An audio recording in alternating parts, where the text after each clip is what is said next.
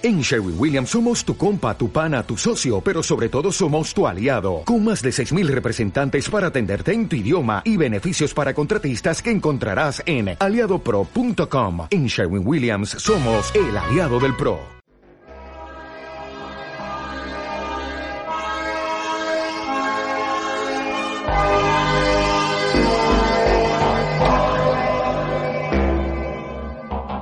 Ahí estaba yo.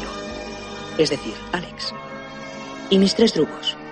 O sea, Pete, Georgie y Dim.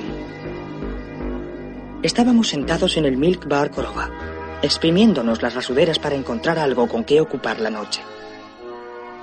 En el Korova Milk Bar servían leche plus, leche con benloceta o con dreincromina, que es lo que estábamos bebiendo. Eso nos aguzaba los sentidos y nos dejaba listos para una nueva sesión de ultraviolencia.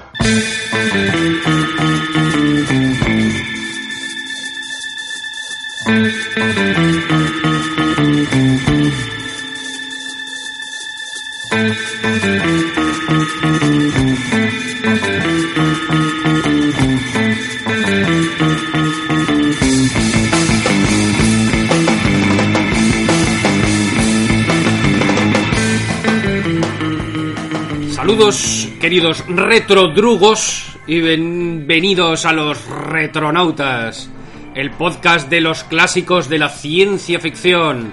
Os saludan Miguel y Dani, acosados en estos momentos por los bogones, sí, que están demoliendo el piso superior. Esto podría ser el último podcast, Miguel. Cualquier cosa puede pasar, amigos. Parece ser que van a hacer una circunvalación de una autovía galáctica. Una autovía galáctica, y este podcast tiene que ser demolido. Pero nos hemos tumbado delante de la excavadora y hemos dicho ahora y siempre no. Los Retronautas continuará surcando el éter, Miguel. En resumen, que si oís ruidos extraños de fondo, son problemas ajenos a nuestra voluntad, o bien son los bogones, o grupos de jóvenes gamberros que están destrozando la juventud. Esta juventud que está desfasada, que no puede ser. Una de tres, o eso, o ha vuelto la burbuja inmobiliaria, Miguel. Y ha vuelto la locura. Estamos construyendo otra vez. La locura capitalista. Están construyendo por encima de nuestras cabezas y por encima de nuestras posibilidades. En fin, cualquier de estas opciones. Quedaos con la que más os guste. Pero bueno, la cuestión es que ya tocaba que grabásemos nuevo podcast. Y esta vez pues nos vamos a meter con uno de los clásicos de la ciencia ficción distópica. Ciencia ficción social, Miguel, ya hemos hablado alguna vez de estos temas. Y muy social, además, no vamos a entrar tanto en el elemento tecnológico, sino pues en una reflexión más bien social, exactamente. Ah, pues recordemos que en este podcast, Miguel, en Los Retronautas, le recordamos a los oyentes, querido oyente, si es la primera vez que caes en este plácido mundo de retrociencia ficción, sabrás, o deberías saber, que Los Retronautas es un podcast que trata de los clásicos de la ciencia ficción. Y en más de una ocasión hemos hablado de que la ciencia ficción puede abordar elementos tecnológicos, o elementos biológicos, o elementos extraterrestres, pero también elementos sociales. También se puede hacer ciencia ficción social. ¿Qué pasaría si esa perspectiva del futuro basada exclusivamente en elementos sociales? Hay muchos ejemplos de distopías. 1984, Un mundo feliz. Y tenemos también la obra de la que hoy nos vamos a ocupar, que es ni más ni menos pues el gran clásico de Anthony Burgess, La Naranja Mecánica. Blackboard Orange. Una reflexión, pues, básicamente sobre la libertad del individuo, el poder del Estado, ¿no? Para, por así decirlo, controlar al individuo, hasta qué punto hay derecho a esto. Pues esto es lo que quería plantear el autor, pues como luego veremos. Así que, bueno, con la maravillosa música de Walter de Carlos, que usó para la película de Kubrick, pues comenzamos nuestra andadura por La Naranja Mecánica.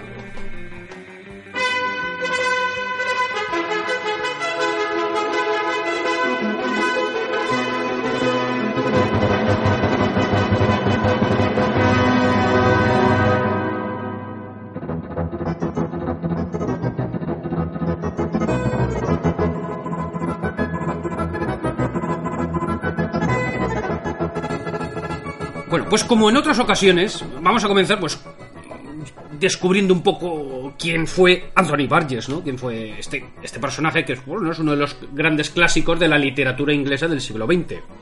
Pues este señor nació en 1917 en Manchester, en el seno de una familia católica, y pese a que lo conocemos por La Naranja Mecánica, se le considera principalmente un escritor cómico, satírico. Bueno, La Naranja Mecánica también tiene cierto punto, ¿no? Sí, tiene su guasa. Tiene cierto regustillo de esto. Y como también veremos, bueno, no es que ni él mismo considere que es su mejor obra. Lo que realmente encumbró esta obra al Olimpo, por así decirlo, fue la película de Kubrick. Eso es. Puede que sin la película de Kubrick, el mismo autor lo dice, este libro hubiese pasado pues bastante desapercibido, como una obra menor suya. En fin, es un tío que bueno, se dedicó a escribir muchas cosas. Escribió guiones para televisión, para cine, crítica literaria, artículos de prensa, ensayo. Era un filólogo, era políglota, hablaba un montón de idiomas.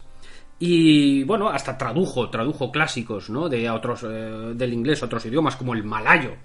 ¡Ostras! El tío este hablaba malayo, ruso, como luego veremos, ¿no?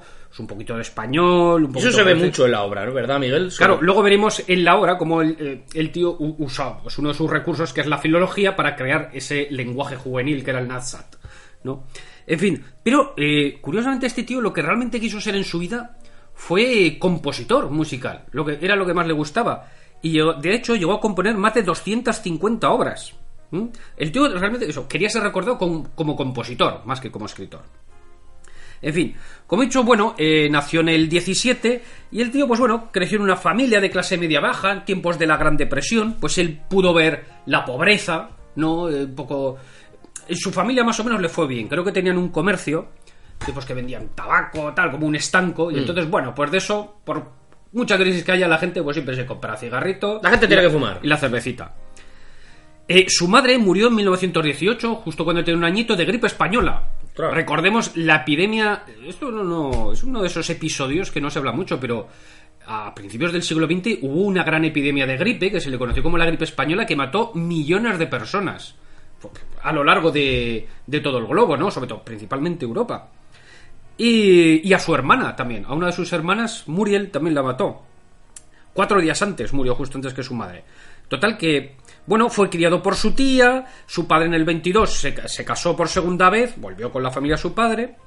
Y bueno, en el 38 murió su padre, nunca había tenido buena relación con él, confiesa que había tenido una relación así bastante distante, porque bueno, el padre, digamos que era más de estar en el pub que en casa, ¿no? Bueno, Anthony Burgess luego también sería de los que inclinarían bastante el codo. Bueno, la clase trabajadora, Miguel, working class. Esto es así, ¿no? Entonces, bueno, el tío. Tenemos otra vez el típico perfil de muchos autores de la infancia solitaria, ¿no? Pues era un chico que era más espabilado que los demás, pues dice, él ya sabía leer antes que sus compañeros de clase, pues con lo cual estaba yo un poco marginado. Lo que diríamos ahora, un friki, Miguel. Un friki, un uber freak. El pitagorín, el empollón. El hocico. Entonces. Y fue víctima de los chicos malos, porque claro, él iba un poco mejor vestido que los demás, porque su familia tenía más dinero, pues él estaba con working class, chavales de clase más baja, pues le daban candela, esto que ocurría, pues, y quién sabe si estos episodios también, pues, influyeron en lo que luego sería La Naranja Mecánica. Y el tío dijo, ¿sabes qué? Me voy a poner a leer. Exacto, dice, mejor me quedo en casa leyendo, que en la calle. Voy a recibir esto, pa. Está muy mal.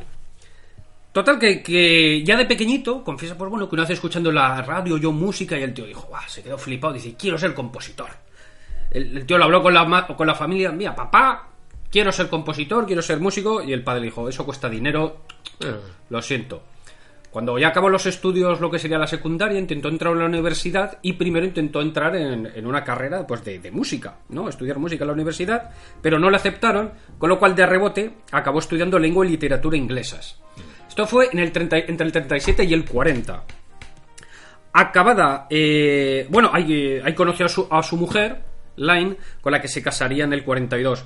Pero acabada la universidad, digo, 1940, estamos en Segunda Guerra Mundial. Con lo cual, directamente al ejército, en el cual pasó 6 años. En principio todo el cuerpo médico, pero era un tipo con bastantes problemas con la autoridad. Con lo cual, bueno, tuvo ahí bastantes roces, temas de insubordinación. Y lo que él pidió fue pasar luego a lo que sería un cuerpo educativo, ¿no? Gente que se dedicaba más a pues, un cuerpo, pues maestros, pero militarizados. Y pues ahí el tío le fue mejor, incluso llegó a ser sargento. Y desarrolló, vamos, bastante actividad en ese campo, ¿no? Pues vamos, movió el tío bastantes temas.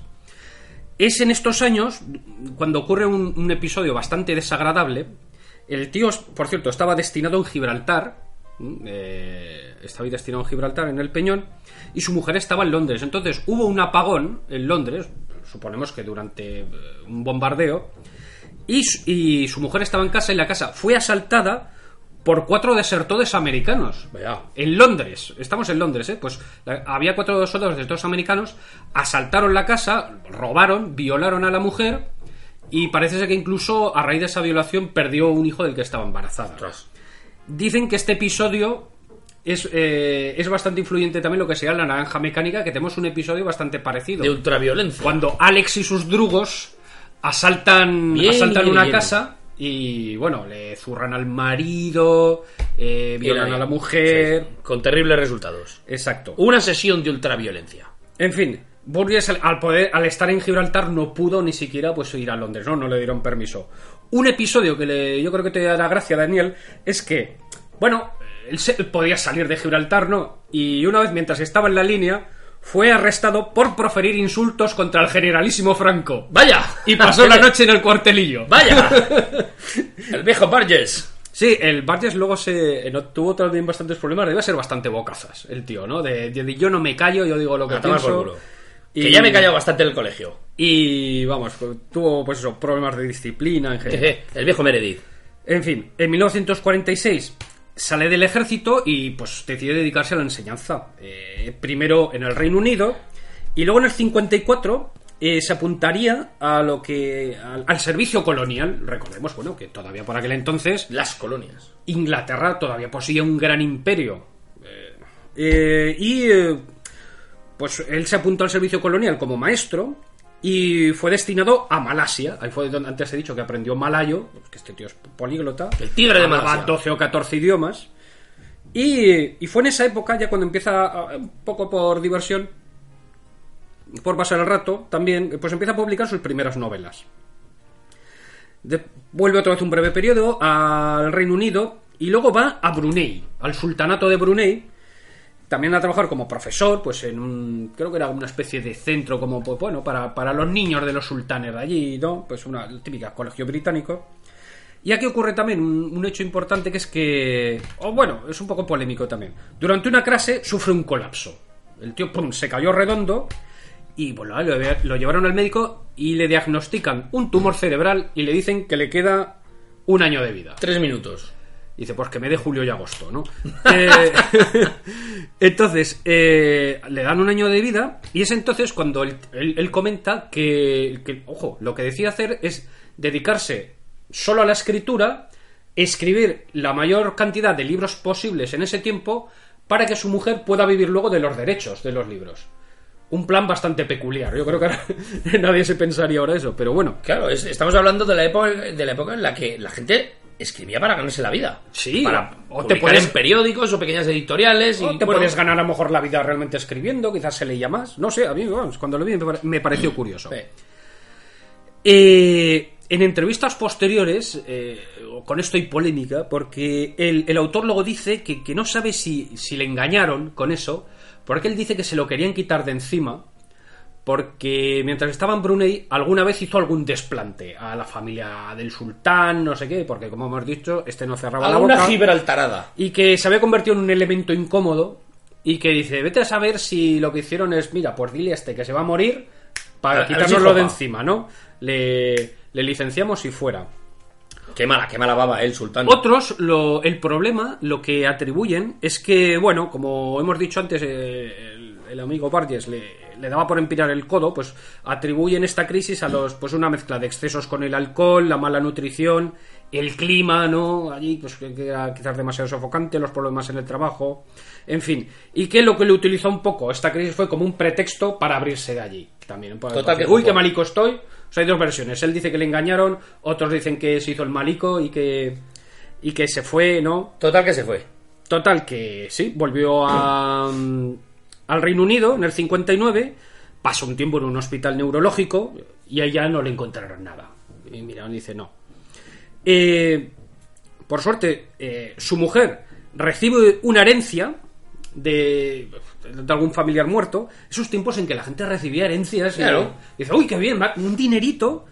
Una renta y luego más los ahorros que tenían de los últimos 6 años trabajando en el servicio colonial. Pues me retiro. Varias dijo, me dedico a escribir. Como tengo un dinerito, pues vea, vamos a dedicarnos a lo que nos gusta.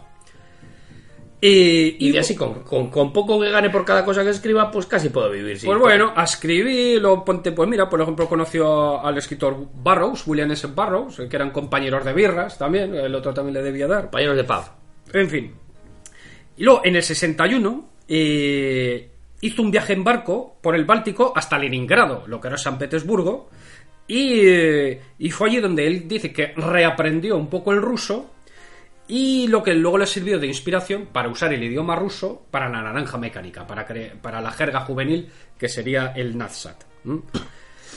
Bueno, poca cosa más, ¿qué podemos decir? Pues bueno, en el 62 fue cuando escribió La Naranja Mecánica, libro del que ahora hablaremos, libro que fue muy polémico. Y bueno, básicamente, ¿qué podemos decir de lo que era la persona de Burgess? Pues que era un tío fundamentalmente conservador, contra lo que os pueda parecer, ¿no?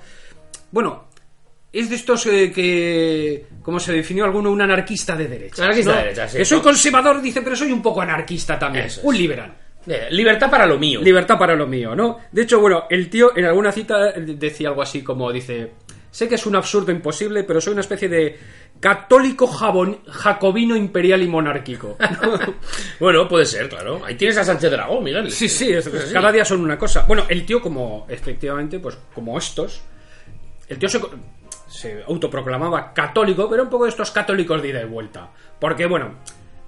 Bueno, soy católico los domingos... Y entre semana hasta el viernes. Cuando no estoy en el pub. Porque el viernes por la noche no se puede ser católico. El viernes por la noche es así. Se está en el pub, entonces bueno. El sábado tengo resaca. Él tiene un poco de estos que iba y venía. Y además luego le puso los cuernos a su mujer. Tuvo un hijo fuera del matrimonio. Esto es así. Entonces, gente de orden, Miguel. Claro, ¿no?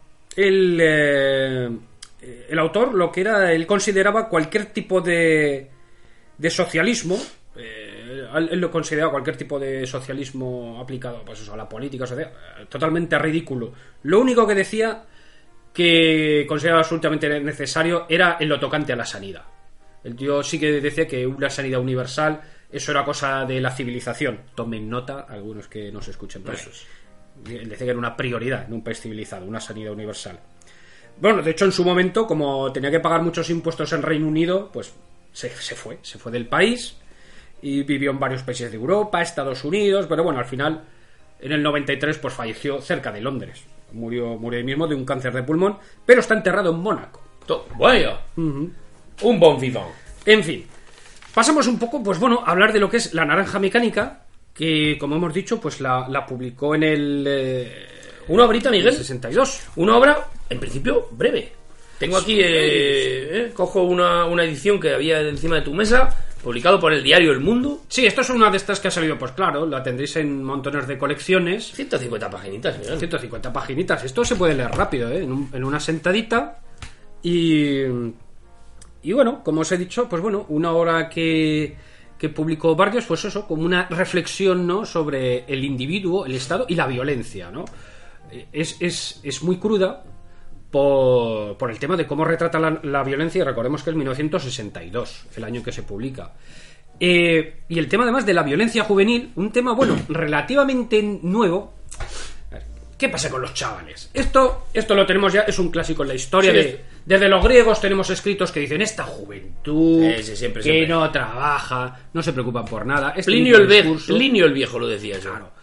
El tema, pues, de... Bueno, tenemos los delincuentes juveniles en un, por ejemplo, Oliver Twist, por ejemplo, ¿no? Dickens, ¿no? Cuando en la industrialización, pues en la ciudad, ¿no? Los jóvenes delincuentes que se buscan la vida. Es ya en el siglo... Hombre, pues yo creo que es ya en el 18, 19, cuando se empieza en lo que es el código penal, la justicia, un poco a diferenciar lo que es un niño o un adolescente de lo que es un adulto. Sí, sobre todo hay obras importantes de los delitos y las penas de Giovanni Beccaria. Beccaria, que empieza jurista italiano. Eso es.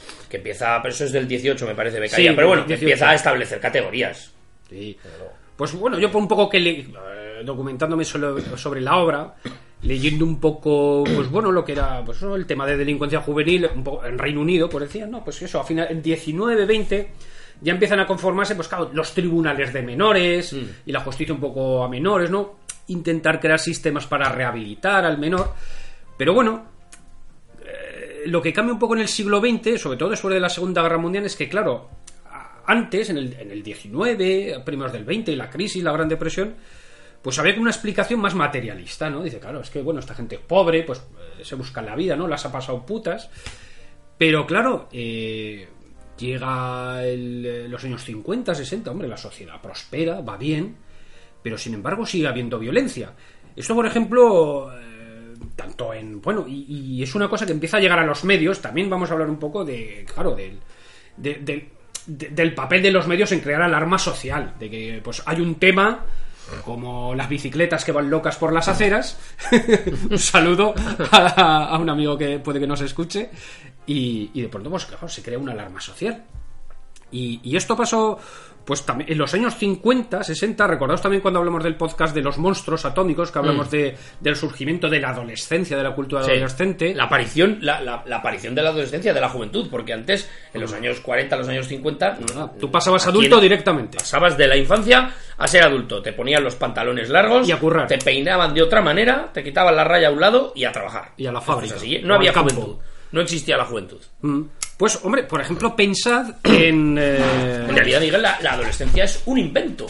Sí, sí. La adolescencia, la juventud, es un invento social, es una categoría social. Claro, claro, pues eso sí, es una categoría artificial, ¿no? Pero pensad, por ejemplo, en los años 50, pues es cuando surge el fenómeno del rock and roll. El rock and roll y la cultura juvenil explota. La cultura teenager. Elvis, por ejemplo, hace pocos días se cumplió pues 60 años de la primera grabación de Elvis Presley en los estudios Sun Records, por cierto. Pues os acordáis, quizás algunos habéis visto esa película con Glenn Ford, Semilla de Maldad, de 1955, que es de un profesor que da clase en un aula, que están todos los alumnos... revolucionados, no hay disciplina, no hay nada. Es un tema, bueno, que luego sería... es recurrente, sí. Es recurrente, ¿no? Con la película de Sidney Poitier, etcétera, ¿no? Pues bueno, la primera película fue esta, Semilla de Maldad, que en inglés era Blackboard Jungle, como la jungla de la pizarra, ¿no? Y que es una película que directamente comienza con el Rock Around the Clock de Bill Haley, ¿no? Y que salen los críos bailando, tal, y es una película que habla pues sobre los problemas, ¿no? de la juventud que se rebela, ¿no? contra los adultos. Bueno, de hecho, en lo que era la parte donde vivía Burgess, ¿no? en Inglaterra, surgen las primeras tribus urbanas. La primera así reconocida eran los Teddy Boys, que eran, podemos decir, pues una especie tipo rockers. Bueno, los rockers eran más motoristas, eran los de la chupa de cuero negro y la moto. Lo que aquí en España se llamaba rockabilly. Sí, bueno, los Teddy Boys eran pues chavales que vestían al estilo eduardiano, con levitas, con los creepers, los zapatos de plataforma, y que escuchaban rock and roll, ¿no? Y eran jóvenes de clase obrera, pero que, bueno, pues los fines de semana pues la liaban, ¿no? Pues ganaban su pasta y se metían en problemas. Y entonces un episodio muy famoso fue en el 56, cuando estrenaron la película que os he dicho, Semilla de Maldad. Como empezó con el Rock Around the Clock de Bill Haley, los chavales reventaron el cine, se pusieron a bailar, a dar brincos encima de las sillas, hubo disturbios. Entonces claro, esto la prensa le dio bombo, pero es que luego se magnificó, porque entonces el tema en la prensa fueron los Teddy Boys, ¿no? Peligro para la sociedad. Luego, por ejemplo, en el 64 serían las luchas entre Mods y Rockers, las famosas que salen del cuadro Brighton, en la playa de Brighton. En la playa de Brighton, ¿no? Pues también, que eso salía en la prensa, titulares, ¿no? Entonces, estaba en el ambiente, ¿no? Estaba en el ambiente este tema. Cuando Burgess escribe la obra, por ejemplo, del 61, una peli más light, pero es West Side Story. Que es que, si os acordáis de West Side Story, sí. Es un musical bastante naif, pero sobre luchas entre bandas juveniles, que realmente en aquella época en Estados Unidos, en Nueva York, había, pues como habéis visto luego en las películas, y en los años 50, bandas de chavales latinos, de chavales negros, de chavales irlandeses, que cada uno controlaba un barrio. Luego hay un concepto sobre la tolerancia a la violencia en las sociedades que han vivido una guerra, que yo creo que es importante. Por ejemplo, el dibujante Carlos Jiménez, el que no lo conozca, queridos amigos Uberfreaks, tenéis que salir ahora mismo corriendo a una librería o una biblioteca a buscar la obra del dibujante Carlos Jiménez, por ejemplo, Paracuellos, que refleja muy bien la España de la posguerra. y son unos tebeos que están llenos de violencia, sobre todo los tebeos de Paracuellos, que la acción transcurre en los hogares de auxilio social, una especie de, no eran orfanatos porque no eran niños huérfanos, sino unos colegios donde los niños vivían internos porque sus padres no podían mantenerlos. Entonces los mantenía el Estado, pero vivían sometidos a un régimen terrorífico, al régimen nacional catolicista. Había muchísima violencia, había violaciones, había palizas, había de todo, había hambre, frío. Entonces Carlos Jiménez, este tío dice que en una sociedad que ha vivido la guerra, en la que después de una guerra solo hay muertos y asesinos, porque esto es así, en una guerra que ha asolado un país, y como es el caso de la Segunda Guerra Mundial, un continente entero, todo el mundo ha visto morir a alguien cercano, todo el mundo ha visto a un familiar suyo matar a otra persona. Se ha vivido tan de cerca la violencia que se asume de una manera diferente. Así pues, yo creo que hay una serie de obras, y creo que seguramente esta lo es, que 18 o 20 años después del fin de la Guerra Mundial reflexionan sobre la violencia de una manera que no se podía hacer inmediatamente después. Es el momento, seguramente, en los años 60, para empezar a escribir de la violencia con un concepto distinto, de una manera más abierta. Sí, puede ser también exactamente eso, un factor. Luego es que todo es relativo a su tiempo. Cuando veis, por ejemplo, que digan, no, es que las estadísticas dicen pues que antes había más violencia, menos violencia, porque bueno, cuando se empiezan a ver estadísticas de delitos, pues bueno, desde a lo mejor principios del siglo XX, pero claro, luego hay que pensar que lo que era delito antes, claro, ahora no lo es, y viceversa. Es que antes era delito la homosexualidad, claro, en España, por ejemplo, dar un beso a la chavala en la calle era escándalo público, ¿no? Claro. Pues cualquier tontería antes era delito. Y cuidado, que esto puede volver en potencias como por ejemplo en Rusia. En Rusia parece que se quiere condenar que las chicas fumen, que lleven tacón. Sí, llegan muchas noticias de ahí, pero bueno, eso es un tema complicado, ¿no? Porque a veces hay más humo que realidad.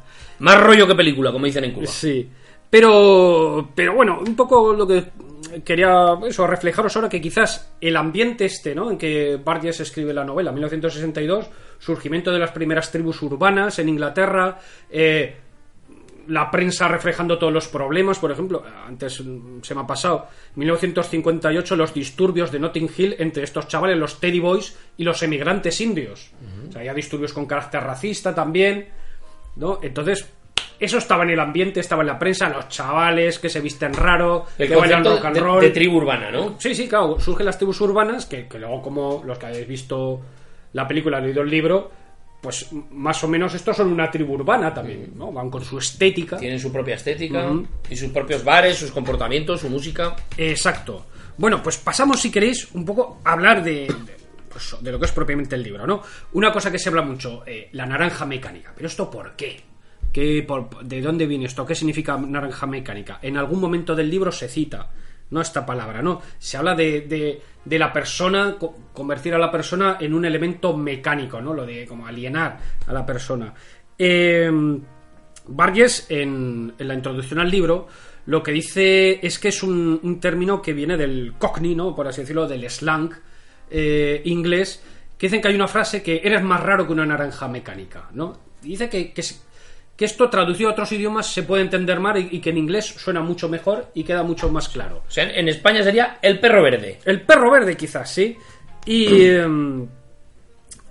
entonces, pues bueno, es la explicación que él da. Otra gente ha hecho otras teorías mucho más retorcidas, pero tampoco vamos a entrar en eso, ¿no?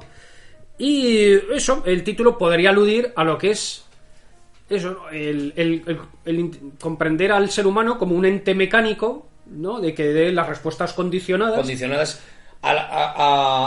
bajo la presión a la que está sometido por la sociedad, a lo que se le ha programado, por así decirlo, ¿no? Y como hemos dicho, ¿no?, todo sería una reflexión al final sobre el libre albedrío, ¿no? Lo que diría Burgess, o sea, que es mejor hacer el mal por iniciativa propia, o hacer el bien obligado. Más o menos una reflexión así. En fin, más cositas, ¿por dónde estamos?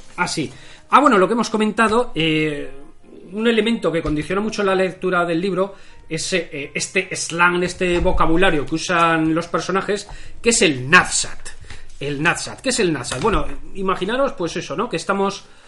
vamos a ubicar un poco temporalmente esto. Estamos en un futuro que no se deja claro, parece más próximo que lejano, porque no parece que sea una sociedad muy diferente a la nuestra, sí que parece reflejar una especie de sociedad como... Vale, es democracia porque se habla de elecciones, pero con ciertos tintes autoritarios también, ¿no? Medio fascista, medio... Vamos, se deja ese ambiente, pero sí que parece realmente un futuro próximo. Burgess, para que la obra fuese intemporal, dice, si uso un slang, una jerga que sea la actual, por ejemplo, la que hay ahora, esto en unos años quedará desfasado. Entonces yo creo algo que sea intemporal. ¿Qué hago? Me voy a inventar una jerga juvenil, un slang. ¿Y qué hace? Lo que él hizo básicamente fue tomar el ruso, palabras del ruso, y hacer como una traslación fonética al inglés. A nosotros lo que nos ha llegado los lectores españoles, pues es al español. Quizá una de las palabras más conocidas, Miguel, sobre todo para las personas que hayan visto la película, es... mis pequeños drugos. Los drugos, vale, pues por ejemplo, drugo, bueno, el que os habla sabe algo de ruso, con lo cual os voy a poner algunos ejemplos. Drugo, por ejemplo, viene del ruso drug, que es amigo. Bueno, si mirase más, espera, déjame ver, por ejemplo, mira, voy a abrir la primera página del libro, ¿no? Por ejemplo, a ver, lleva siempre la introducción. Dice, por ejemplo, estamos sentados en el bar lácteo Korova. Korova en ruso es vaca. Luego, ¿qué más? Bueno, como eso dice los drugos, habla de un mesto, miesta, en ruso es lugar. En vez de leche dice moloko, malakó, en ruso es leche. Y es todo este juego, realmente son traducciones, o sea, videar, en vez de ver dice videar, porque el verbo ver en ruso es vidit. Entonces, básicamente es eso. Claro, para mí esto es un poco más entretenido porque como es algo de ruso, yo iba detectando las palabras.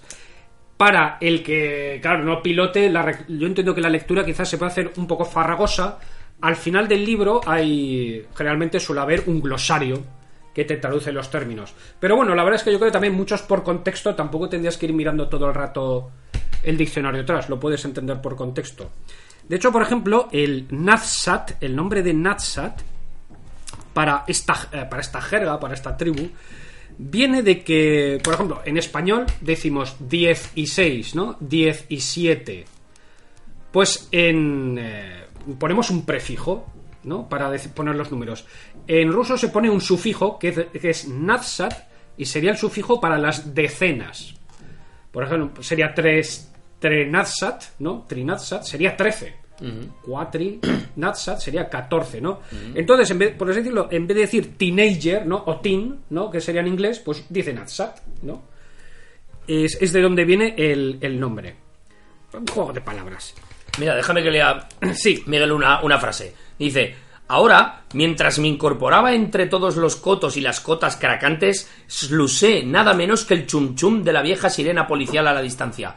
Y comprendí, escorro, que la vieja forella de los gatos había estado hablando por teléfono con los militsos, cuando yo creí que goboraba con sus bestias maulladoras, pues se le habían despertado, escorro, las sospechas cuando yo toqué el viejo esbonoco pretendiendo que necesitaba ayuda. Esto puede hacer la lectura complicada, ¿eh? Claro, claro.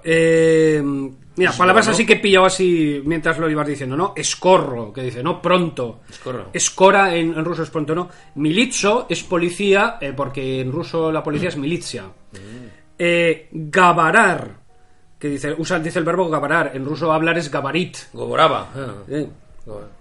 Qué cosas. En fin. Bueno, bien, bien. Un trabajo filológico importante para dar la sensación de que estamos en una sociedad diferente, ¿verdad? Sí, lo que quiere crear es ese sentido, ¿no? De que estamos, pues, en una sociedad, en otro mundo. Y bueno, pasamos un poco al argumento. ¿De qué va esto, no? Pues la historia, en principio... bueno, vamos a hablar un poco... Yo creo que también de la película. Se puede hablar en paralelo, la película que hizo Kubrick en el 72, creo que fue. Porque la película... La verdad es bastante fiel al libro, salvo lo que sería la parte final, luego diremos por qué. Solo 10 años más tarde, fíjate, Miguel. Sí, sí. La historia pues empieza... Sí, a lo mejor algunos recordéis la película, ¿no? Están en este garito, podemos decir, el bar, lo que hemos dicho, Korova. El bar lácteo Korova o Korova, ¿no? Hablemos del protagonista y sus drugos, Alex, ¿no? Mira. Alex y sus drugos. Alex, que bueno, dicen... Alex, que la película es Alex Delargue, ¿no? Como de largo, que claro, es un juego de palabras, por decir, que sería como Alejandro Magno, Alejandro el Delarge. Delarge es grande, Magno, ¿no? Sería como Alejandro Magno, ¿no? Pero Alex, ¿no? Y sus drugos, que son Pete, Georgie y el Lerdo, ¿no? Al que le llaman el Lerdo, dime en inglés, que es el grandote tonto, ¿no? Una de las grandes creaciones de la película, creo, es la imagen de estos tipos. La imagen es muy sintomática. Van vestidos de blanco, con tirantes, con las coquillas de rugby, pues gran parte y bombines. Gran parte de la idea de ese look fue del propio Malcolm McDowell. Usaron, creo que, de jugadores de cricket, creo que uniformes de jugadores de cricket como base, que deben llevar una coquilla, y a Kubrick le dijo, hostia, pues pon la coquilla por fuera, ¿no? Crearon una cosa que era, claro, muy bizarra, ¿no? Muy impactante visualmente. Sí, lo era, sí. Los bastones, y sobre todo, una de las cosas que ha pasado a la historia del cine es esa pestaña postiza. La pestaña postiza de Alex, que le da una mirada de loco, que por otra parte Malcolm McDowell es seguramente el único actor capaz de aportar esa mirada de ultraviolencia total, porque es un actor como la copa de un pino. Bueno, es el papel más importante de su vida. Sí, ese luego alguna. Hizo otro zumbao que fue Calígula, con Tinto Brass. Película apocalíptica. Pero vamos, sí, es el del último que ha hecho fue aparecer en la serie del Mentalista, que hacía también un papelito, ¿no? Sí, en alguna peli. Sí, en 2010 apareció en el remake que hizo Rob Zombie de Halloween. Halloween, el origen. Es uno de estos actores. Hacía el papel del doctor, el que fue Donald Pleasance en la original de Carpenter. Es un actor de estos queridos, ¿no? Siempre ha estado metido en temas frikis y tal. Y pues claro, cuando era joven tenía la cara, sobre todo la mirada, ¿no? Pues como perturbadora, ¿no? Que se terciaba al tema. En fin, los cuatro drugos. Y están en este bar, pues ya se, por ejemplo, pues intenta mostrar costumbres diferentes, ¿no? ¿Con qué se pone la gente entonces? Pues con combinados lácteos que llevan sustancias estimulantes, ¿no? Lo que ellos le llaman malacó plus o leche plus, ¿no? Pues eso, batidos de leche como con anfetaminas, podemos decir. Y además el bar este, el Korova, es muy curioso, es una creación psicodélica, sí, porque ellos beben de unas fuentes con forma de mujeres, y presionando sobre el pezón de una... Sí, las mesas tienen forma de cuerpos femeninos. Es también muy alienante desde el punto de vista de género, ¿no? Sí, son como unos maniquís gran guiñolescos. Hombre, además es un libro que tiene, vamos, igual que violencia física, pero violencia sexual también. Bueno, pues como hemos dicho, están en este garito y lo que están es básicamente poniéndose a tope para luego salir a liarla, a practicar lo que ellos dicen, y creo que es la primera vez que se cita este término... o aparte este término, la literatura, a practicar algo de ultraviolencia, ¿no? ¿Y a qué se dedican? Bueno, hay una parte que no sale en la peli, que es que ellos van a otro garito, a una especie de cafetería, en que están pues como unas viejas borrachas, ¿no? Viejas borrachas, no sé si putas y tal. Y ellos lo que hacen, antes de irse, le dicen al camarero, pon a estas lo que quieran. Y luego le dicen a ellas, bueno, vosotras ya sabéis lo que tenéis que decir. ¿Qué ocurre? Que luego ellas usan a estas viejas como coartada. Cuando llega la policía diciendo, a ver, ¿quién ha dado una paliza aquí a un mendigo? ¿Quién ha dado una paliza a este hombre que llevaba libros? No, nosotros no hemos salido de aquí. Pregunta a estas señoras. Y las señoras, no, que son muy buenos chicos, ¿qué tal? Entonces, eso no sale en la peli, pero es curioso como, vamos, que son bastante maquiavélicos, ¿no? Porque más listos que la mujer. Porque la película empieza... como se tiene que empezar una película. Como decía D.V. Griffith, una película tiene que empezar con un terremoto y a partir de ahí la acción tiene que crecer. Bueno, pues la película empieza dándole una paliza a un pobre hombre. Sí, la paliza al mendigo. En lo que sería el libro hay dos palizas, de hecho. En el libro es más violencia. Dan la paliza al mendigo y luego a otro tío que lleva libros, ¿no? Que va con unos libritos y tal, y le revientan los libros y esto. Luego aparecerá el otro encuentro gracioso, ¿no? Que es cuando se encuentran con la pandilla rival, los chicos de Billy Boy, que también dicen, pues bueno, llevan otra indumentaria, lo vemos en las pelis, que van como con gorras nazis, ¿no? Sí. Y lo que se dice en el libro, vemos que curiosamente son del mismo número, que son pandillas de 4 personas. Y esto en el libro se explica diciendo que son los que caben en un coche. Entonces, en el libro, el Alex nos ha comentado que la narración es todo el rato en primera persona. Alex lo que nos dice es que bueno, pues que este número es el más cómodo porque es todas las pandillas de jóvenes tienen este número porque es el número cuando robas un coche, pues son los que te metes en el coche. En la película también está narrada en primera persona, recuerda, también se oye la voz de Alex de fondo explicando su historia.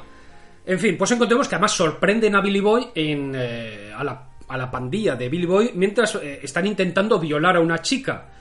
En lo que es el libro es una menor.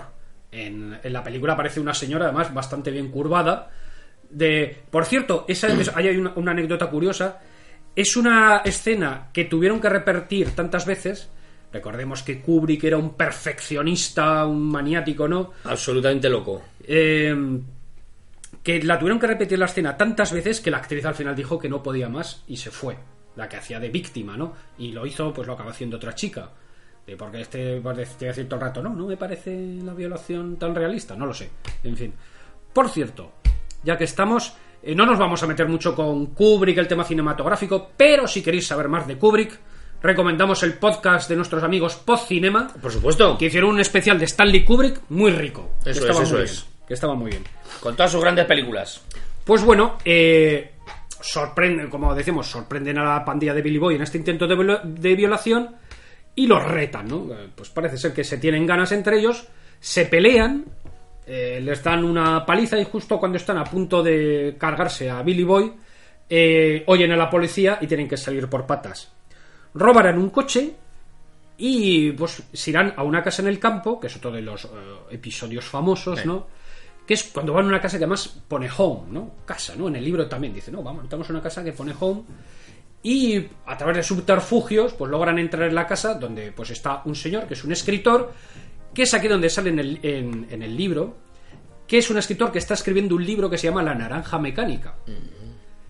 No se dice nada más del libro, sino simplemente que está escribiendo un libro. Pues bueno, asaltan esta casa, le dan una paliza de muerte al escritor y violan a la mujer. En la película también. Esta es una de las secuencias más terroríficas porque no sabes muy bien qué sentir, porque la paliza es divertidísima, porque sí. Alex está tarareando Singing in the Rain, sí, mientras apaliza brutalmente al pobre hombre. Sí, esto fue... Parece que fue una iniciativa de Malcolm McDowell, creo, ¿no? Sí, esto pasa que fue, sí, exacto, fue una iniciativa suya. No sé si Kubrick le debió decir, tú, haz algo así, haz algo, ¿no? Como para que esto sea como muy...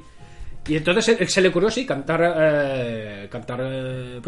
bajo la lluvia, Singing in the Rain, y le gustó tanto a Kubrick que compró los derechos de la canción, se le dio a gastar $10,000 o lo que fuese, una pasta, para esa escena, porque claro, quedaba muy bien, porque da este punto, yo creo un poco de... Hemos comentado, claro, también de la figura del psicópata. Básicamente Alex y sus drugos son psicópatas, o sea, es gente que se divierte y disfruta haciendo daño a los demás y le falta empatía, no se puede poner en el lugar de los demás. También una cosa que se dice típica de la juventud es que, claro, el joven o el adolescente es incapaz de ver las consecuencias a largo plazo. Hay hasta alguna teoría fisiológica que dice que es por el desarrollo del lóbulo frontal, que es donde está el tema de... donde más hacemos el tema de las consecuencias, donde un poco de los juicios morales. Y hay algunos teóricos que dicen pues que los adolescentes esta parte todavía la tienen en desarrollo y que por eso haces más el bruto. Bueno, todos de jóvenes hemos hecho gansadas que dices, ahora no las haría, ¿no? Esa sensación de inmortalidad de la adolescencia. Exacto, ¿no? De ser eterno, ¿no? Y por otro lado, pues en este caso yo le veo pues ese punto psicópata, ¿no? De gente, sí, pues, son unos killers, que disfruta haciendo el mal, ¿no? Y se divierte. En fin, como hemos dicho, pues bueno, esta escena que es memorable, ¿no? Muy violenta. Imaginaos cuando se estrenase la película en el 72. Pues claro, lo que vamos, una escena que ahora la ves y lo que, como ha dicho Dani, te perturba, pues en su momento debió ser tremebunda para la gente. Bueno, de hecho, en Estados Unidos creo que la película se le dio en principio la calificación X directamente. Un escándalo, un gran escándalo. En fin, lo que pasa es que, pues mira, como todos los chavales, o sea, noche de fiesta, tal, él vuelve a su casa. Hay que ver también, bueno, cuando vuelve a casa, en la película aparece reflejado un poco este ambiente como de sociedad urbana, ¿no? Pero también como con toques socialistas, ¿no? Le metía como estatuas derruidas de en plan obrero, ¿no? Pues parecía como una especie de... Parecía una especie de estado socialista ido a menos, ¿no? Como algo que hubiese... Totalitarizado, en fin. O fascista, ¿no? El tema este de las estatuas de obreros... Porque cuando entra, antes de entrar Alex a su casa, va por la calle, está todo como derruido, así, descuidado, sucio, ¿no? Como un estado en decadencia. Y bueno, va a casa y luego veremos, pues como cualquier chaval, se echa a la cama. Bueno, no hemos comentado el tema de la música, ¿no? De que Alex, por otro lado, o sea, es un psicópata violento, pero por otro lado es un admirador de la belleza. Le gustan las cosas bellas y sobre todo la música. Sobre todo la música, pero no es baladí elegir a Wagner. Ludwig van Beethoven. Ay, perdón. Beethoven, ¿verdad? Un romántico. Ludwig van.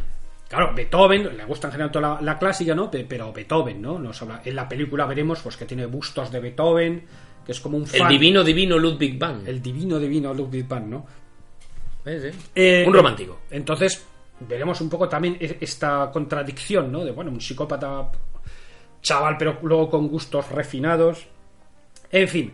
Y luego vemos la típica escena casera de que al día siguiente la mamá, venga, levántate, ay, que estoy malo, no puedo ir a la escuela, porque, bueno, no lo he dicho, en el libro Alex tiene 15 años, es un quinceañero, Alex y sus drugos son quinceañeros, en la película son más mayorcitos, 18, 19 años. Y, bueno, al día siguiente recibirá la visita del señor Delarge, creo, no, ¿cómo se llamaba este? Lo tengo por aquí. El asesor, este postcor. Ah, Deltoid, ¿no? Que me hace gracia, como Deltoide, ¿no? Deltoide. El trabajador social. Que este ya le empieza a decir, a ver, tú no sobras nada de lo que pasó ayer, ¿qué haces aquí? Y este, no, se hace el buenecito, ¿no? Yo no he hecho nada, señor, ¿no? Y el otro dice, cuidado, que ya sé quién eres. Que te tengo calao. Que te tengo calao, ¿no? En fin, bueno, una cosa que pasó, que será importante para la trama del libro, es que antes de volver a casa, es verdad, vuelven al bar lácteo Korova y Alex le calienta la boca al lerdo, a uno de sus drugos, porque mientras estaba escuchando a una mujer cantar música clásica, creo que además la novena de Beethoven, el himno a la alegría, el lerdo se ríe y Alex le calienta la boca como inculto, tal, ¿no? Se ve esto va a ser importante porque los drugos al día siguiente se revelarán, le vienen a buscar y dicen, a ver, hombre, no piensas que ayer te pasaste, que tú vas de jefe, que aquí somos todos iguales, pero Alex tiene muy claro que él es el líder y que tiene que demostrarlo, y lo que hará será darle una paliza a los suyos, ¿no? Bueno, al primero que le retará, al lerdo, que es el grandote, y luego al otro, no sé si fue Georgie o algo, vamos, a uno de los otros dos le da candela. Hay una secuencia en la película a cámara lenta en la que de repente están los cuatro andando y de repente Alex, como si no pasara nada, coge su bastón, que es su arma favorita, y le pega un golpe en la coquilla o en el estómago a uno de ellos, terrible. Sí, les mete candela. Además, en esta película, por ejemplo, Kubrick, por ejemplo, hace mucho uso de cámara lenta, cámara rápida, el tío experimentó así bastante con planos raros, con todo, yo creo que eso, buscando crear el desasosiego, ¿no? Las imágenes raras. Bueno, el tío lo hace, como hemos dicho, ¿no? Ataca a los suyos como para afirmar su autoridad, pero luego, como es un manipulador, los drugos le habrían propuesto un plan que era atracar una casa, o sea, asaltar una casa de una vieja que solo tiene gatos pero que debe tener mucha pasta, y Alex dice lo de, bueno, una de cal y otra de arena. Dice, bueno, ahora que ya hemos puesto las cosas en su sitio, venga, ¿qué es lo que queréis hacer? Venga, ¿no? Como dice, voy a ser magnánimo. Es un manipulador, es un tío inteligente, ¿no? Total, que asaltan la casa de esta abuelita, que bueno, en la película también es una escena así bastante curiosa, ¿no? Sale como una señora así muy delgada en una malla haciendo yoga, ¿no? La casa llena de gatos, ¿no?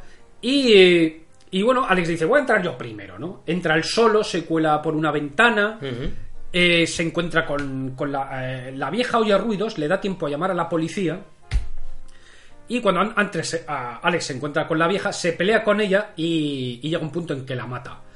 En lo que es el libro lo mata con una estatua de una mujer desnuda. Y la escena chocante en la película es que la mata, no sé si te acuerdas, Dani, con un falo enorme, un pene gigantesco, que tenía una especie de butaca así, o de balancín, que es un pene enorme, y se sale como... Obviamente, claro, no sale un primer plano, pero como si le aplastase la cabeza con eso, ¿no? Uh-huh.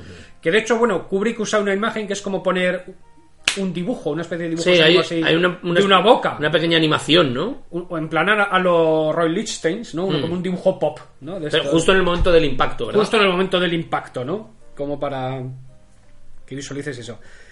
Entonces, cuando el tío oye a la policía, va a salir por patas. Y entonces cuando sus drugos le traicionan, lo que hace Lerdo, creo que es en el libro, creo que lo que hace es darle un cadenazo en la cara justo al salir por la puerta para dejarle ciego. Y en la película creo que es más absurdo, creo que le echan leche.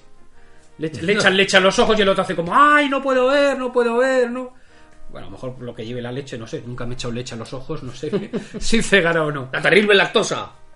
Pero la cuestión es que lo venden, ¿no? Lo venden y lo captura la policía. Antes nos lo mencioné un poco, la estructura del libro son 3 partes. 7 capítulos cada parte. 7 por 3, 21. Luego, cuando hablemos del tema de Kubrick, será importante decir que el final del libro es diferente al de la película, porque en Estados Unidos no se publicó con el último capítulo. Bueno, cuando llegamos así un poco al final, vale, lo comentamos. Tenemos lo que es la segunda parte del libro, que es la fase después del crimen, el castigo. Entonces, Alex va a la cárcel, aunque sea menor, como ha hecho un asesinato. Otra cosa que sale en el libro y que no sé en la peli es que en la cárcel comete otro asesinato en una celda, porque en una celda están así primero con varios reclusos, le dan una paliza a uno y Alex pues se apunta, venga, yo también, pum, y lo remata. Y los otros le dicen, pero tú qué haces, hombre, pero te has pasado, ¿no? Que no hacía falta matarlo, tal. Vemos otra vez el rollo este psicópata de jajaja, como el tío que no mide las consecuencias, ¿no? Bueno, el tío está en la cárcel y lo que verá, bueno, que para sobrevivir pues se tiene que arrimar al cura, se hará pasar por un niño bueno, y mire, se ve en la peli también, ¿no? Estoy leyendo la Biblia, padre. Y bueno, pues como es para estar más arropado, está ahí 2 años. Y llega un momento, pues bueno, parece ser que se entera de un... Dice, corre la voz, ¿no? De que el gobierno está haciendo unos experimentos para curar a la gente, ¿no? De ser un delincuente. Y el tío dice, yo quiero salir de aquí como sea, yo me apunto a lo que sea. Y en una visita del ministro de Interior, el tío, pues bueno, llama la atención del ministro y logra que les cojan para este experimento. Bueno, este experimento, esto es otro de los momentos famosos de la película, está basado en lo que se habla de la técnica Ludovico, ¿no? Y básicamente, pues lo que hemos dicho antes, es condicionamiento, ¿no? Es una terapia de aversión, es lograr, pues que, bueno, Alex asocie cualquier tipo de violencia con malestar físico. Con un malestar físico, ¿no? Lo que van a hacer es, bueno, lo llevan a un hospital, lo tratan muy bien, pero le dan una medicina que le provoca malestar, vómitos, y cuando está mal, le proyectan imágenes de ultraviolencia, ¿no? De esa película, violaciones, la escena, es esa película tan, o sea, esa escena tan reconocible en la que le obligan a abrir los ojos con una maquinaria terrorífica, sí, una maquinaria que le separa los párpados, unos aparatos. Ahí esto está en el libro, parece ser que tampoco no sale todo este aparataje. Incluso creo que se dice que tampoco es que esté excesivamente obligado, ¿no? Forzado a verlo, sino que, bueno, lo ponen ahí, tú tienes que ver esto para seguir la terapia. Pero bueno, es más impactante la escena de la peli, ¿no? En que pues se le fuerza a ver estas grabaciones, ¿no?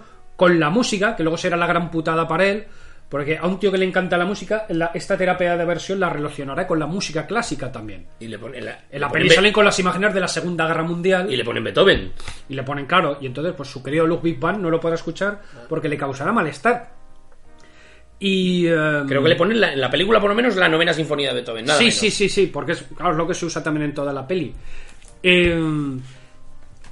También anécdota también del rodaje. Malcolm McDowell sufrió una lesión en la córnea, porque tuvo que estar cegatón y unos días por los cacharros esos. Y de hecho el tío que le pone las gotas era un médico de verdad, no era un actor, era un médico de verdad, para eso, procurar que tuviese los ojos hidratados. todo el rato. La cuestión es que, bueno, pues parece que pasado un tiempo el tratamiento surge efecto y hacen una especie de demostración, también una escena fuerte de la película, en un escenario en que se demuestra pues que el chaval es incapaz de responder a cualquier tipo de violencia. El gobierno a la propaganda de ello, además se le usará como personaje mediático, y pues bueno, lo sueltan. El chaval vuelve a casa todo feliz, ¿no? De bueno, con mis papás y tal, pero se encontrará pues con que sus padres, que bueno, que en la película también queda bastante bien retratado, ¿no? Como unos flojos, ¿no? Estos que nos, como diría Super Nanny, unos padres que no han puesto límites a sus niños, ¿no? Y se les han ido de las manos. Pues el chaval llegará a casa y coño, y se encontrará que hay un hijo nuevo, podemos decir. Sus padres le han sustituido, han realquilado su habitación. Y ahora hay un tipo nuevo con el que se llevan bien. Además, en la película está muy gracioso. Es como un tío así bastante manipulador, ¿no? Hombre, ¿cómo has podido hacer esto a tus padres? Vergüenza me daría a mí. Tu madre se pasa el día llorando. Claro, con los disgustos que les has dado. Y aquí, claro, empiezan los problemas de Alex, porque Alex, claro, no se puede defender. Debido a la terapia que ha sufrido, ha quedado como un personaje totalmente indefenso. Sí, porque aquí, cuando levanta el puño para golpearle a este tío, le vuelven malestar, las náuseas. No puede practicar la violencia. Entonces es aquí cuando le empieza a pasar cuando vuelve el karma, podemos decir, ¿no? Porque entonces sale a la calle totalmente indefenso y se reencuentra con su pasado de violencia. Sus amigos drogos. Entonces, primero, por ejemplo, esto en el libro sale diferente. En la película vemos que se encuentra con mendigo. Ah, el mendigo, claro. Pero os he comentado al principio que habían dado también una paliza a un tío que llevaba libros. Pues aquí el tío resulta que era una biblioteca. Y el que... es una biblioteca que pondrá más que solo hay viejecitos leyendo. Y lo que ocurrirá es que al que le dio la paliza la reconocerá. No sé si por la prensa, porque como le han dado publicidad en prensa, la reconocerá y todos los viejos irán a por él, ¿no? Como para zurrarle. Y entonces ya viene un momento parecido a la peli, ¿no? Llamarán a la policía y cuando llegue la policía, ¡oh sorpresa! ¿Quiénes son policías ahora? Bien, mis pequeños drugos. Pues en la película resulta que son el Lerdo y el otro colega, Pete, creo, a los que había zurrado porque Georgie, mientras estaba en la cárcel, murió. Se entera de que murió. Resulta que en la película son estos dos, pero en el libro es más gordo, porque en el libro los dos policías son Billy Boy, el rival de la otra banda, y el Lerdo. O sea, esto también es una lectura interesante, yo creo, por parte de Burgess, de decir de cómo...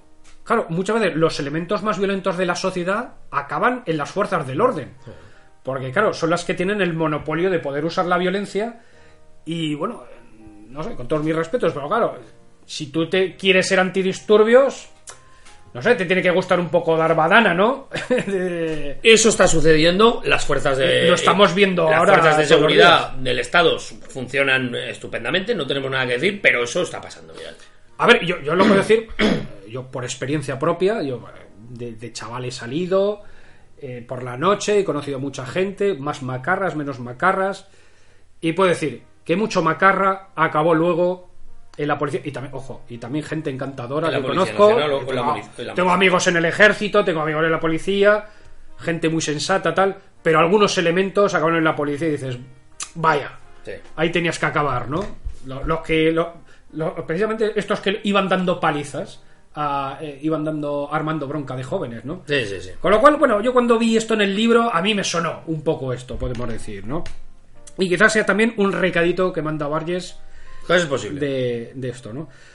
Bueno, lo que decíamos, bueno, sufre este vía crucis, ¿no? De pasar.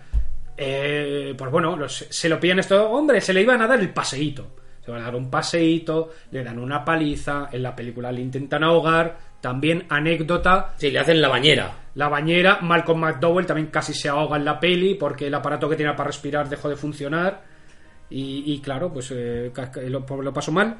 Y bueno, lo dejan ahí tirado en el campo y el pobre vagando con el campo pues se encuentra una casa que pone home. Y qué curioso, ya lo sabéis, pues que vuelve a la casa que asaltaron en su momento, que en ese momento está solo pues el escritor. ¿No? Porque su mujer, pues creo en la película dicen que se suicidó, en el libro no me acuerdo ahora, por el trauma. Sí, a la casa del escritor. En la película yo creo que da claro que la mujer muere en la No me acuerdo si muere o ya te digo aquí, porque a veces me confundo porque como cambian, son muy parecidas pero cambian cosas. Bueno. No sé si dice que se suicidó a raíz del trauma o pero murió, bueno, murió de una manera u otra. Está el escritor en la película, está mutilado, está en silla de ruedas, en el libro no.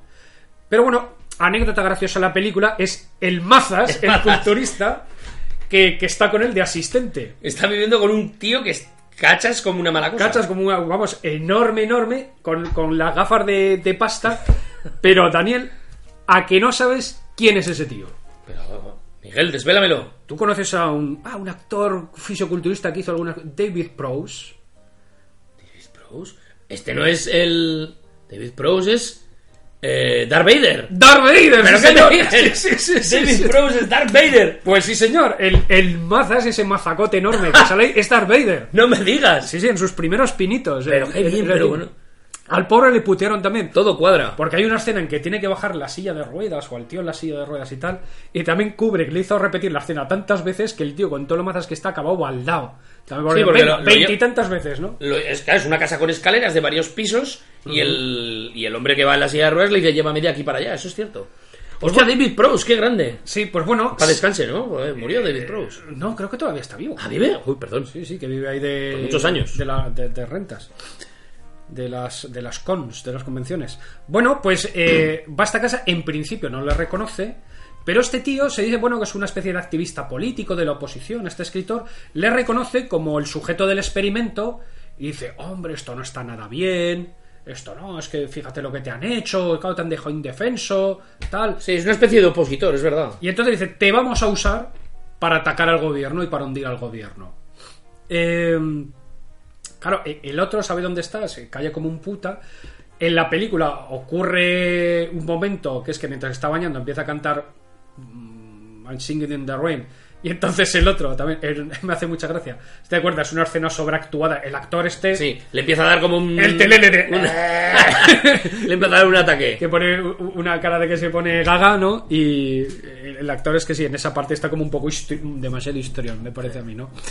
Pero bueno, en la película creo que le reconocen... Digo, perdón, en el libro no me acuerdo bien, pero creo que es por diferentes pistas. Le reconocen. Y entonces, bueno, le hacen... queda con amigos... Y le hacen esa putada, ¿no? De encerrarle, ponerle música que el tío no puede soportar. Creo que en el libro realmente no soporta ningún tipo de música. La peli es Beethoven. Y como conducirlo al suicidio. O sea, y la última, pues lo que vemos es que ¡bom! Se tira por la ventana intentando ya acabar con su vida porque el tío dice, no puedo más. ¿Qué ocurrirá? Bueno, aquí vemos ya donde empiezan a divergir. Ya estamos en la recta final del libro. Tenía que haber puesto la alerta spoiler realmente al principio. Bueno, pero bueno, después de 40 años, amigos. Después de 40 años, si no os habéis leído esto. 40 de la película, 50 del libro. Y vamos a ver que un 3/4 de hora tampoco lo puedo contar todo con detalle. Ya. Siempre es interesante leérselo. Y ver la peli, sobre todo hay que ver la peli. Bueno, aquí es donde empieza a divergir, porque bueno, se intenta suicidar. Y entonces, bueno, es cuando en la peli entra en la recta final. En la que, bueno, está en el hospital y llega otra vez el ministro de Interior. ¡Ay, pobrecico, qué te ha pasado! Tal. ¿Y qué ocurre? Al gobierno, como han sido los de la oposición lo que le han hecho esto, les viene de puta madre para cargarse a la oposición. Y entonces el gobierno le dice lo mismo. Tú arrímate a nosotros, que nosotros con nosotros no te va a faltar de nada. ¿Y qué hace el gobierno? Pues lo que hace es decondicionarlo. Y bueno, ofrecerle tú, ¿en qué quieres trabajar? Lo que quieras. Y entonces el otro, el cabrón, ¿no? Empieza a pedir, ¿no? Ya. Y bueno, tenemos estas escenas que luego hemos visto, ¿no? Como subliminales, ¿no? O como los pensamientos que tiene Alex.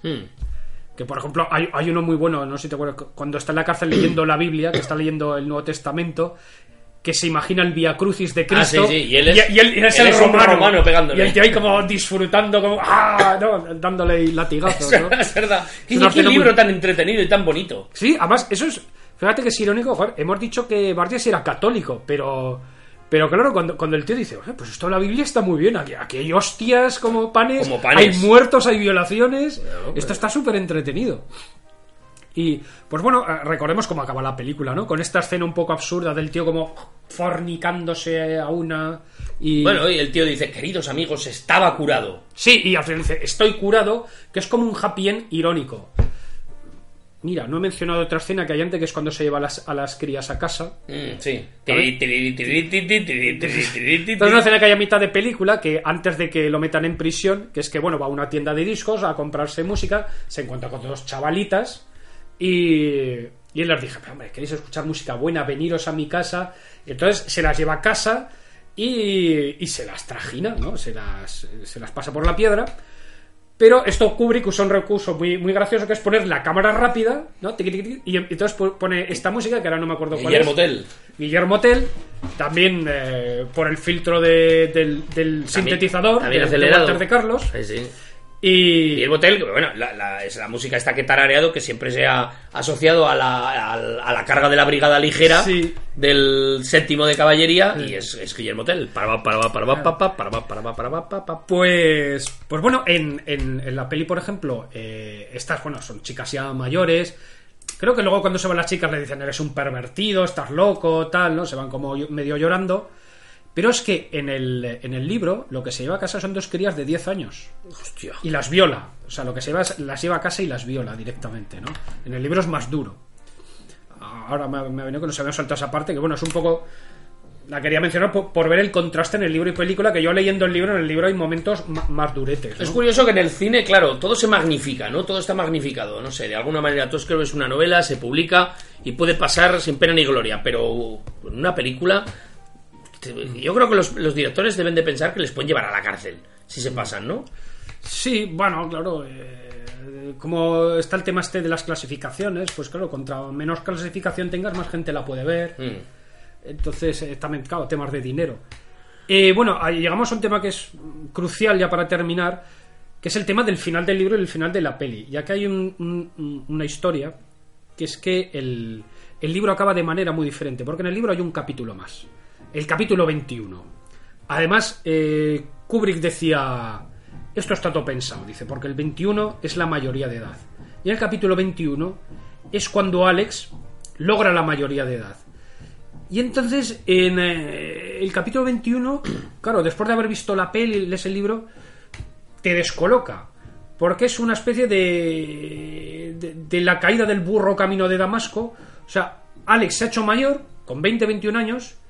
Y se da cuenta, pues, que la ultraviolencia la aburre, de que eso ya no tiene sentido. Se encuentra con uno de sus viejos drugos que se ha casado, va a tener un hijo.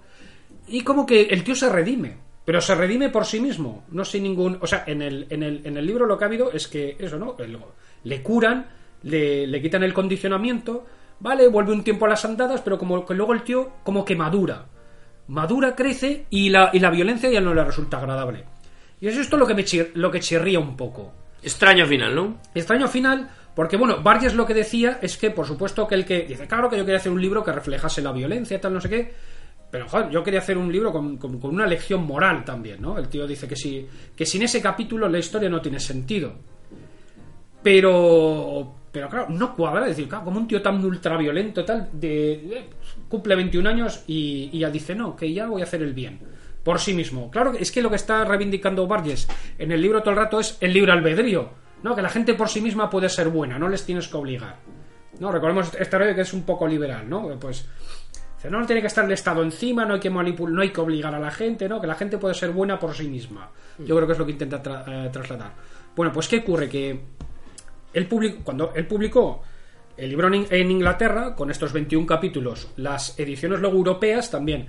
Pero cuando llegó el libro a Estados Unidos, el que debía ser su representante, se leyó el libro y dijo, es que este capítulo sobra. Yo lo dejaría en el capítulo 20, que es cuando el tío dice lo de estoy curado, acaba en el hospital y ya está. Y Burgess, como dice, necesitaba el dinerito, pues transigió y dijo, vale, ¿qué ocurre?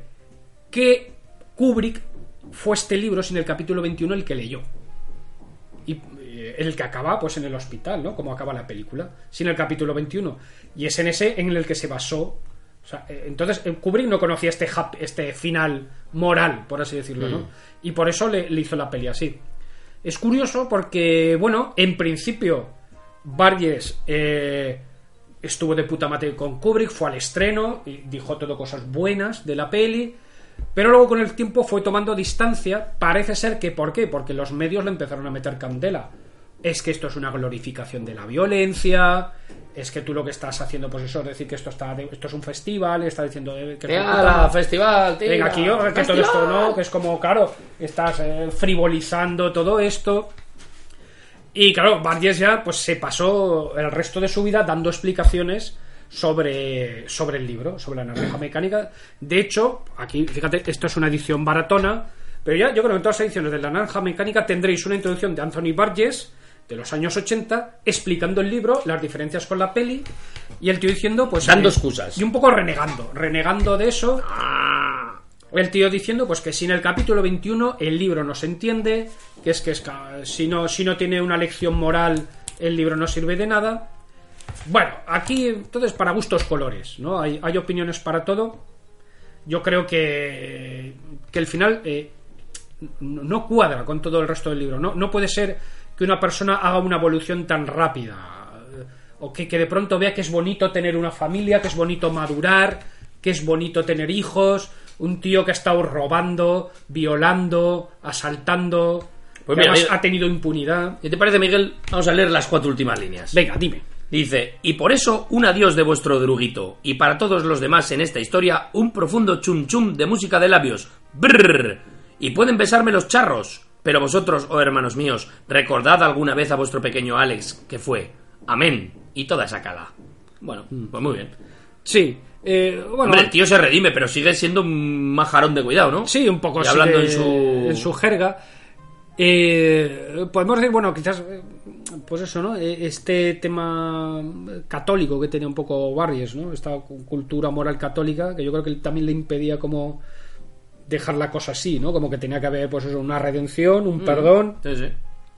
Y bueno, pero sobre todo, bueno, por lo que está claro que, perdona, es cierto que yo antes estaba pensando que quizá esta es una de las primeras películas del cine americano en que el crimen queda sin castigo, porque Alex comete un crimen, es castigado, después redimido y después vuelve a cometer el crimen, quiero decir, vuelve a entrar en una senda de crimen, porque vuelve a vivir. Al final, cuando dice estoy curado, vuelve a ser, en su cabeza, un psico-killer, un violador. Lo que se dice es que el tío, claro, tiene un final como irónico, se sale con la suya. O sea, claro. Es decir, al final el tío gana, no después de todo lo que pasa.